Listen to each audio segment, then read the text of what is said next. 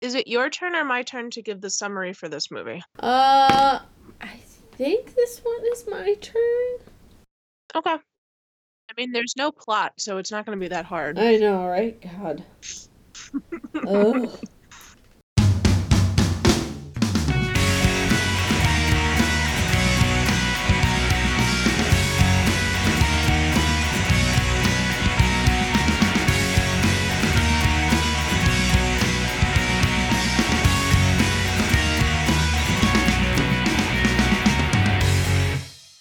You're listening to Love Ya, a guided tour through the world of streaming teen rom-coms.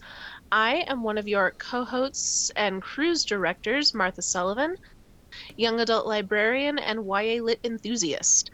I am joined, as always, with my co-host, Maren Hagman. I am a, an adult services librarian and rom com enthusiast. and we are here today to discuss uh, the film Naomi and Ely's No Kiss List, um, directed by Kristen Hanggi, based on the novel by Rachel Cohn and David Levithan, starring Victoria Justice as Naomi, Pierson Fode as Ely, uh, a bunch of other uh, conventionally attractive teenagers. Uh, this came out in 2015. I have no idea if it was a Netflix original or if it is just streaming on Netflix.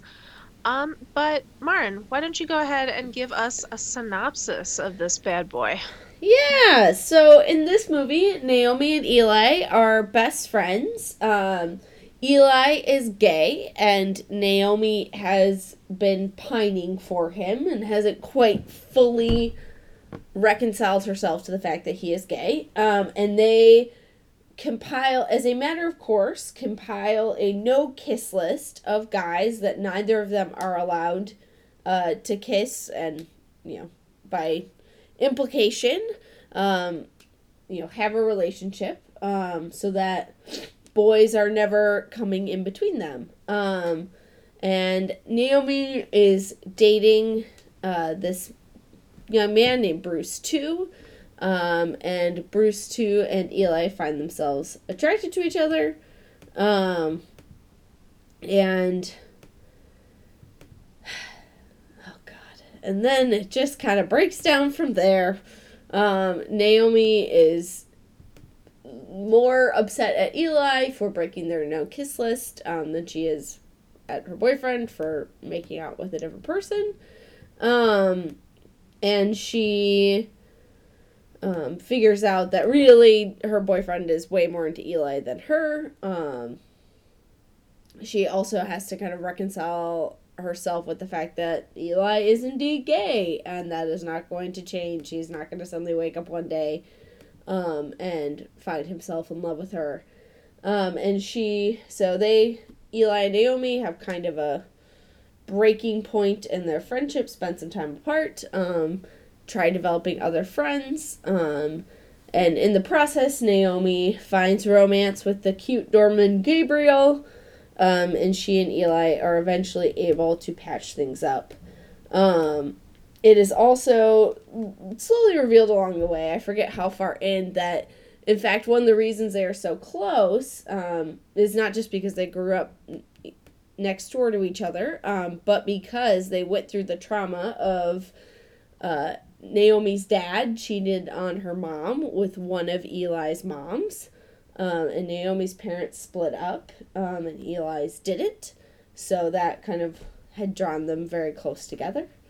Um, but yeah, at the end, they have seemingly moved on from their previously pretty codependent, unhealthy friendship into a more normal positive friendship. Did I forget anything in this train wreck of a movie? I was gonna say you squeezed a lot more plot out of that than I was afraid of. Um, Yeah. so I think my my first and biggest complaint about this movie is that the plot, in so much as there is one, is that we have a girl who's sad that her boyfriend doesn't want to have sex with her. Or not her boyfriend, her best friend who doesn't want to have sex with her. That's it. That's what this movie is about. yeah. Um, And I think they try to like cloak it with just like her, you know, masking that through being worried that Ely is promiscuous, you know, and just kind Oh. of projecting all that onto him. Um, and like not taking responsibility for the fact that like she has not fully accepted that he is gay. And like, I get it. I was friends with those people in high school. Like, I knew people for whom this was true. But I think this movie doesn't work because Victoria Justice. I've never seen Victoria Justice in anything else. Like, I, I think she's a Disney baby. I'm not sure. Um, Yeah, I haven't but I don't think she's I don't think she's charismatic enough to be in this role because I needed to like her to be on her side and I just wasn't. Like I just wanted her to stop talking. and yeah like i i had a little more sympathy for ely but yeah just their whole dynamic was so unhealthy that you just couldn't really root for either of them i mean And it was it was unhealthy in like calculated way. right Like right. I I did not feel bad for her when Bruce 2, the guy that she's ostensibly dating, makes out with Ely because she spends a lot of the movie telling us how much she doesn't like him. So I I don't know why I was supposed to feel bad for her when he finds somebody who does like him. i mean for god's sakes he's called bruce 2 like and bruce Yeah. 1 by the way is her neighbor that is like some kind of incel boy who hangs out in the lobby of their apartment and like constantly bemoans the fact that Naomi won't sleep with him. Like, ugh, Yeah, I was gonna say is weirdly obsessed with her. yeah, that was the other thing is a lot of the people in this movie want me to know how like um magnetic and charismatic Naomi is and I I already said I couldn't get there with them. That was not a convincing thing for me. Yeah. No, I Um, mean when her first like her whole opening monologue is I lie all the time. And like I think that's supposed to be some type of like, oh, she's a teenage girl denying her own emotions or like trying to like construct her world in a way that makes her feel better. But it's like, no, she's just kind of like a jerk. Who like yanks people around. Like Yeah, that that opening monologue, they mirror they bookend it at the like emotional climax when you know she's at her very lowest and talking about how like oh the person I lie to most is myself and I'm like I see what you're trying to do. But this is just you telling me to feel a lot of ways and me not feeling a lot of ways. Yes. It yeah, like Also, the Oh, sorry. Go ahead. oh no no go ahead. I was gonna say, yeah, if like the whole plot is predicated around us feeling sympathetic for Naomi, that she has this tangle of emotions that relate to her best friend, then at the very least, they need us not to be showing her treating everyone else in her life like they're disposable. Yes. I mean, maybe with the exception of her mom, but she doesn't even like go into high gear. So her mom is pretty much non-functional, um, like to the point where they maybe aren't going to be able to pay their rent, um, and it's pretty heavily implied is going through a severe depressive episode and is spending most of her time in bed, and you know, it's not till the end of the movie that Naomi finally has the epiphany. Oh, I should maybe help my mom That and like wasn't as focus on my mom versus That I wasn't as mad at her about because I don't think it is a child's job to pull their mother out of a depressive slump. Um, I was more mad that her mom wasn't paying attention to like how bad her daughter is clearly crashing.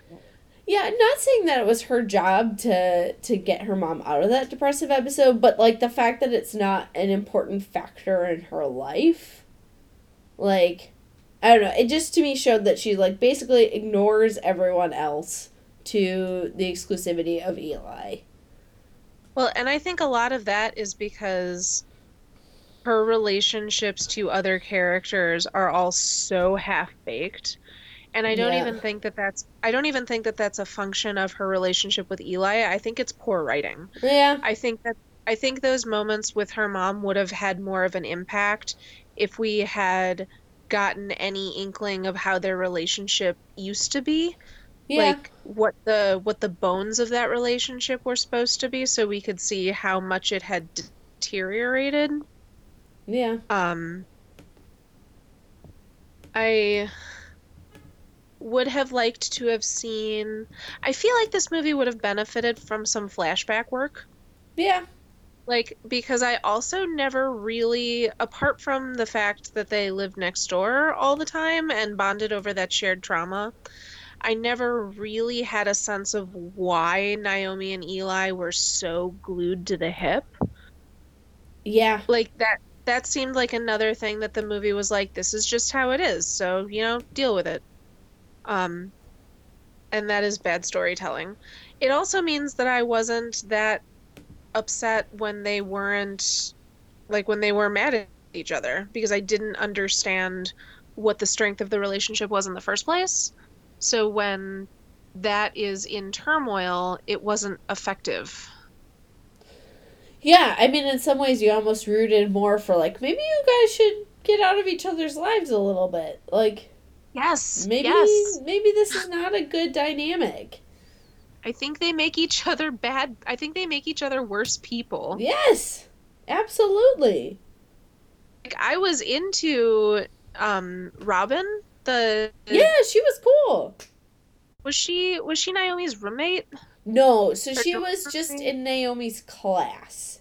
So she was a classmate that Naomi started hanging out with as a like, oh well, I can't hang out with Ely anymore, so I'll go hang out with this girl who seems friendly. Um, Which super cool to have a backup friend. yeah, right. Although I did enjoy the little gag that this girl Robin ends up falling for a guy named Robin. I thought that was actually pretty kind of cute. I Uh, enjoyed that. I also enjoyed that Robin when Naomi is like, I just thought that maybe someday Ely would look at me and think she's totally bangable. That Robin was like, he's definitely gay. So Yeah, Robin seemed to be one of the few people in this movie with a strong head on her shoulders. Yes. And I didn't I did enjoy that the movie at least in some fashion understood that the fixation that Naomi had on Ely was not good. Um yeah, I just I just don't know that she was then enough of a character to like come back from that deficit because then it just turned into like oh well why should I care yeah, I don't know. This one this one feels so thin to me. Like I finished it and I was like that was I I know what happened in that movie, but I don't know what the like forward momentum was supposed to have been. yeah, and I also don't know. I mean, I think I understand the message they want us to get out of this, which is like, I think some form of accept people who for who ugh, accept people for who they really are and you know let people be authentic. I think that's what it was trying to get at. But I couldn't tell if it was that or like valuing the uniqueness of yourself without putting like without relying on somebody else for your identity. that could be yeah i think it yeah there was supposed to be some type of message about being authentically yourself but it just like got lost amid the whining and the toxicity So how do we fix this movie? Can we fix this movie? I don't even know. let's do some rom-com rehab. First, I think we need to decide what the conflict is. Um, and I think that that I think the key to that is having Naomi have an actual have actual feelings for her boyfriend. Because if that is going to be the inciting incident for their fight, I need to know that she cares about the person that she's getting mad at Ely for. Yeah. I would also say I think that the underlying thing here should really be because this was happening um, early in their college careers, they're transitioning from high school to college. I mean, I think that really this should all be in the context of we're going through a big life change, and I'm afraid that our friendship, which has been such a solid part of my life, is also going to change. So, I mean, I think that, that like, would have been good. That would have been good context for this movie to have, if it had, you know, tried. Right. Like other than the pass like in passing lines of, "Oh, I have to go to NYU now." Like it didn't like try to situate it in we are in this period of flux. You know, our friendship, which is so central to our lives, is changing. Like we find ourselves into conflict over Yeah, I would have been much more into oh, we both have a crush on the same boy. Like which, by the way, is what I believe the trailer for this movie much more implies that this movie is going to be about. Um, I think I think Naomi has like one line at some point that is like, "Oh, you kiss boys now," or "Since when do you kiss boys?"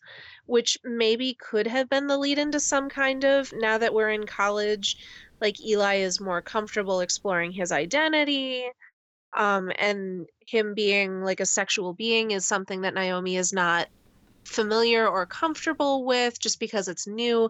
But again, these are ideas that I'm imposing on the movie. I don't think that they actually get addressed ever. No, no. They are completely buried beneath layers of, I don't know, couples' costumes and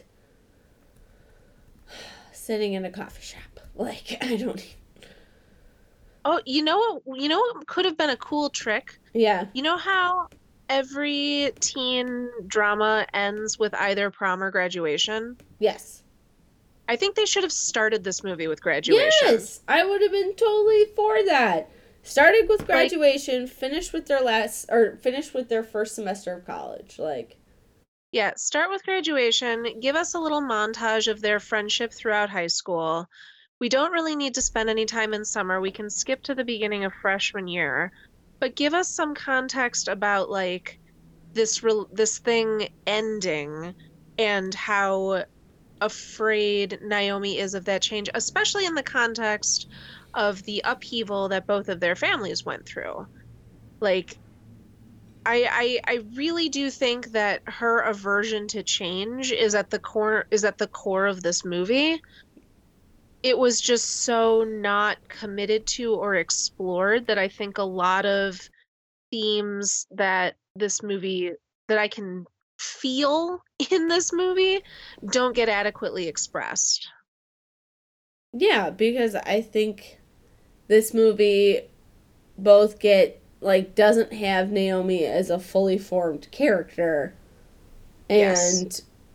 doesn't yeah, tries to I think have its cake of oh, we're going to tell a teen story that touches on all these deep issues, sexuality, identity, like families breaking apart, like change, but like doesn't actually go into them.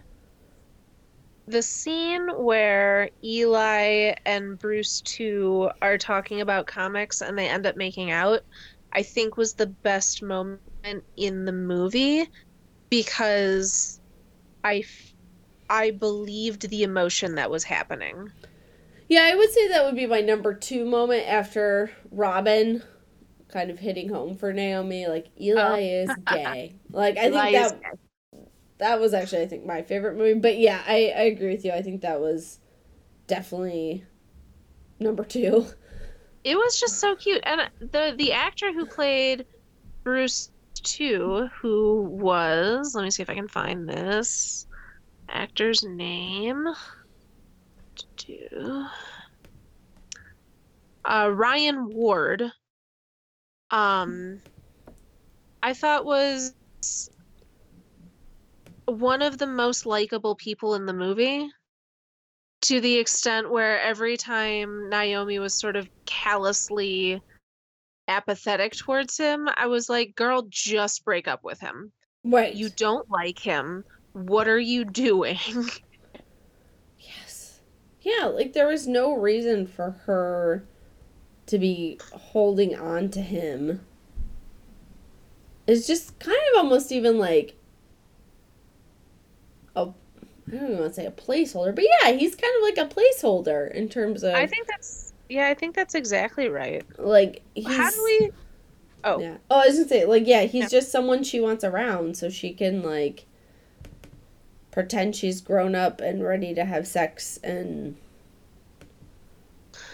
You know, it would have been another cool thing for this movie to explore. Hmm how she fosters these kind of artificial connections because she doesn't feel that she has any real ones because of how she perceives that everybody important in her life abandons her. Yeah. Yeah. I mean, honestly, I yes, you did. I mean, honestly, that just makes me think of this scene in The West Wing where, um, okay, I won't go too far down the West Wing rabbit hole, but there's this great line where one character says to another character, like, um, he says, "Oh, you know what my problem is," and he's like trying to talk about a specific policy issue that they have, and the other character just flat out says, "Like your problem is that your sister died when you were little in a fire, and you're so afraid of everyone that you love abandoning you that you're going to like work obsessively hard to make sure they never do." And like, it, yeah, like if they had had that kind of moment how did we feel about the doorman? I don't even know. Like, how was I supposed to buy that, like, he had this magical insight into her music taste? That, like, he made her these beautiful mixtapes that, like, saw into her soul or something? Oh, because she's 19 and any mixtape that a hot Hispanic door guy was going to make for her was going to see into her soul. So, real quick context Gabriel the doorman is one of the, is sort of our conduit into understanding what the no kiss list is. He is the first person that we get to see them put on the list. He's not the first person on it, but so we get to hear the discussion of because both Naomi and Ely think that he's hot and would like to kiss him. Neither of them get to because that would just make them each other jealous, I guess, yeah, because they're yeah. not actually they're not actually good people. Um and then at, by the end of the movie he is uh hooking up with or he's in a relationship with Naomi. Um which I guess is fine now because Ely is in a relationship with Naomi's ex-boyfriend. Yeah, I think that's uh, supposed to like cancel it out. I don't know. I always think that rules like that are weird and territorial and kind of gross. Like I've never understood the taboo against dating an ex of your friend. Like if they broke up, then who cares? Um I don't know. The whole concept of the no kiss list was like or you guys could let other people have autonomy and make their own decisions about who they want to kiss. Yeah, I mean, I think there is something to be said for.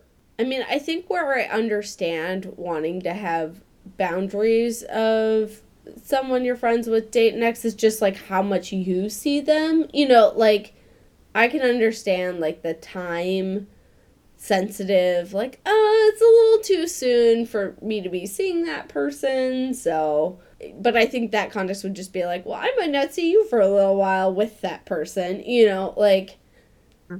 I understand like constructing the limit of I, you know, am not yet ready to see that person. But yeah, like you're not going to like dictate like I don't know. It just yeah, it just seems like a whole lot of arbitrary dictation as opposed to just like communicating about what you're okay with and what you're not okay with.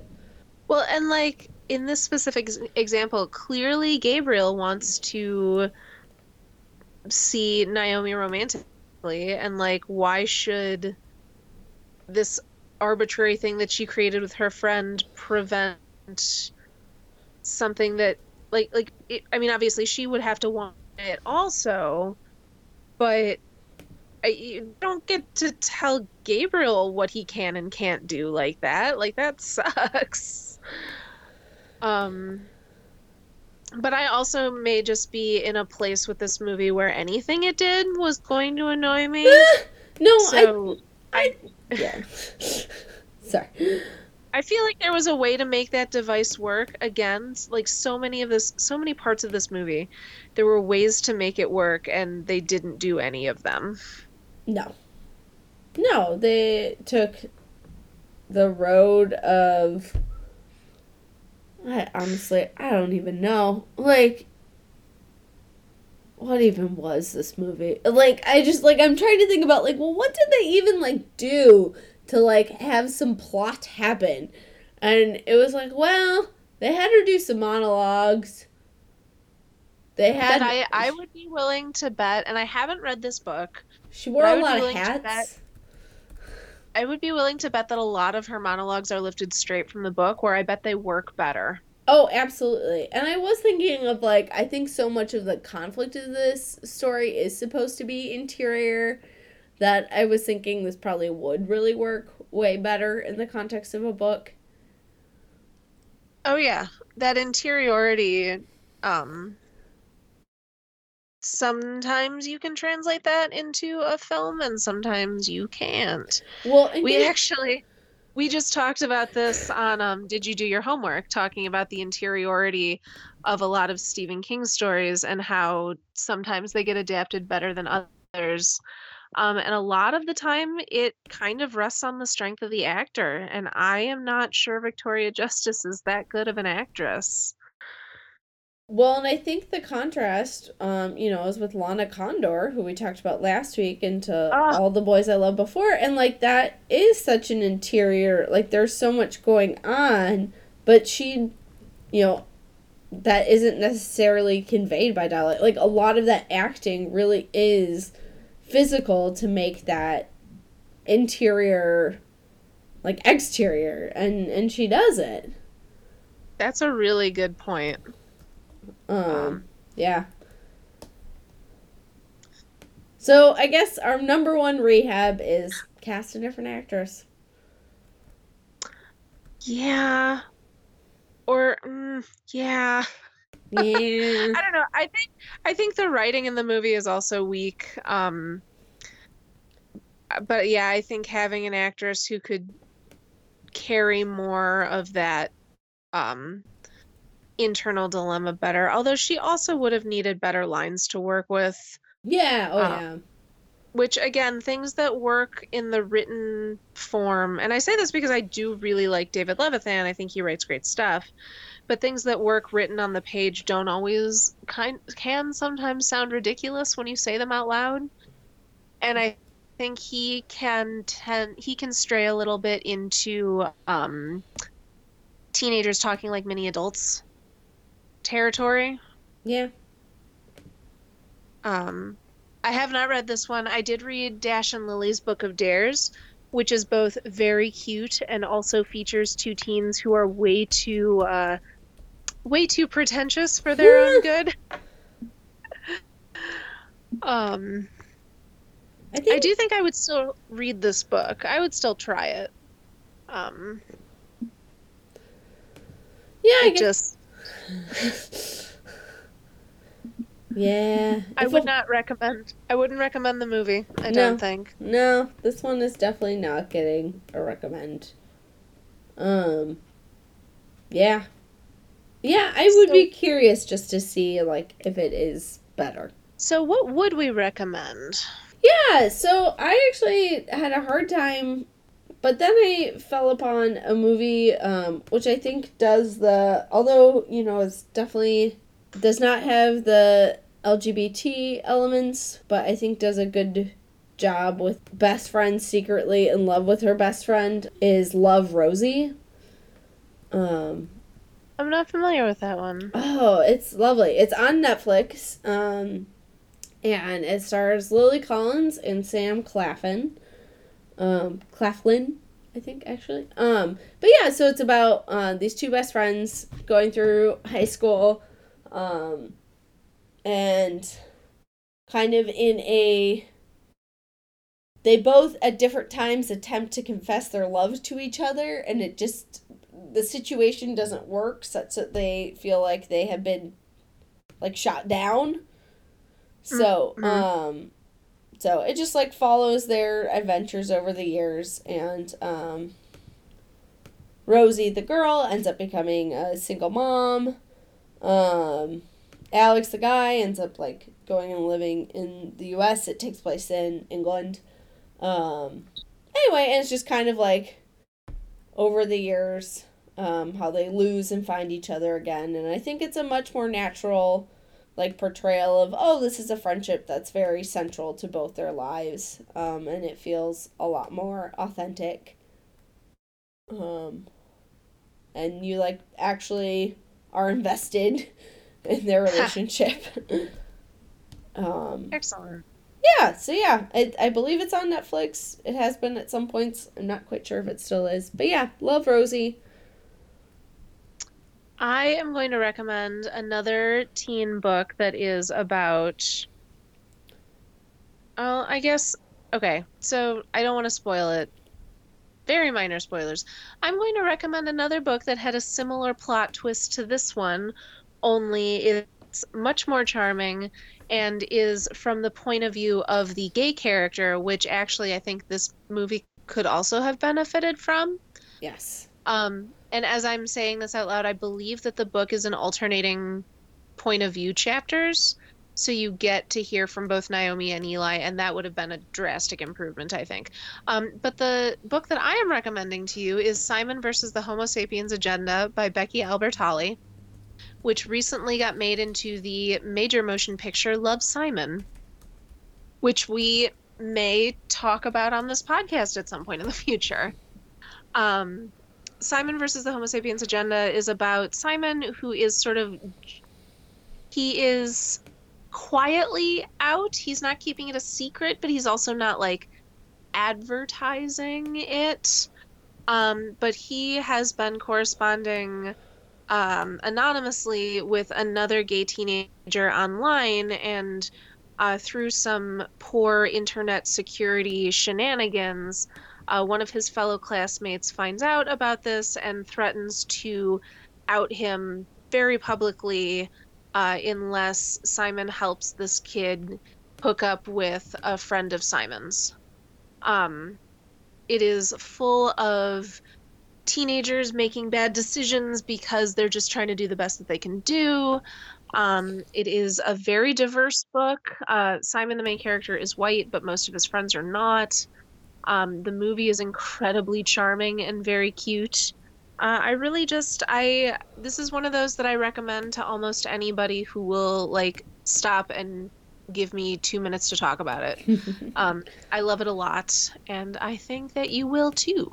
awesome. Yeah, there's also a semi sequel about one of his friends called Leah on the Offbeat, which I did not like as much, but does further explore um you know the lives of these teenagers and also features a bisexual lead which since this is being recorded the day after bi visibility day i feel is important to mention Awesome.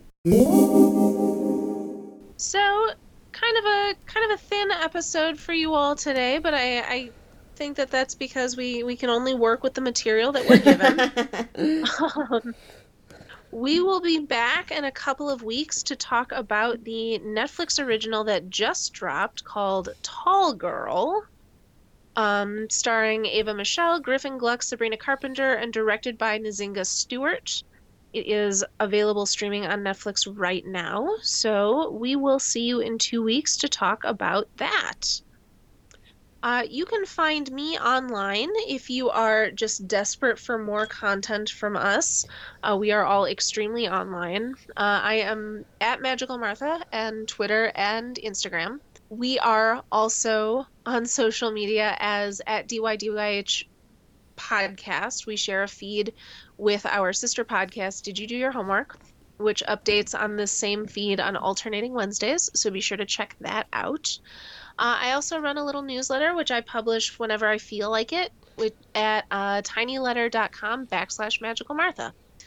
Marin, where can people find you? Um, they can find me on Twitter at a underscore star underscore danced, um, where I tweet a lot about pop culture, rom coms, romance novels, maps, Minnesota. So, if any of those things sound interesting to you, feel free to give me a follow. My favorite is when you fit all of those things into one tweet. Which does happen. It does. I'm not kidding. It's great. Well, thank you. Uh, thank you all for listening. We will see you in two weeks, and until then, love ya.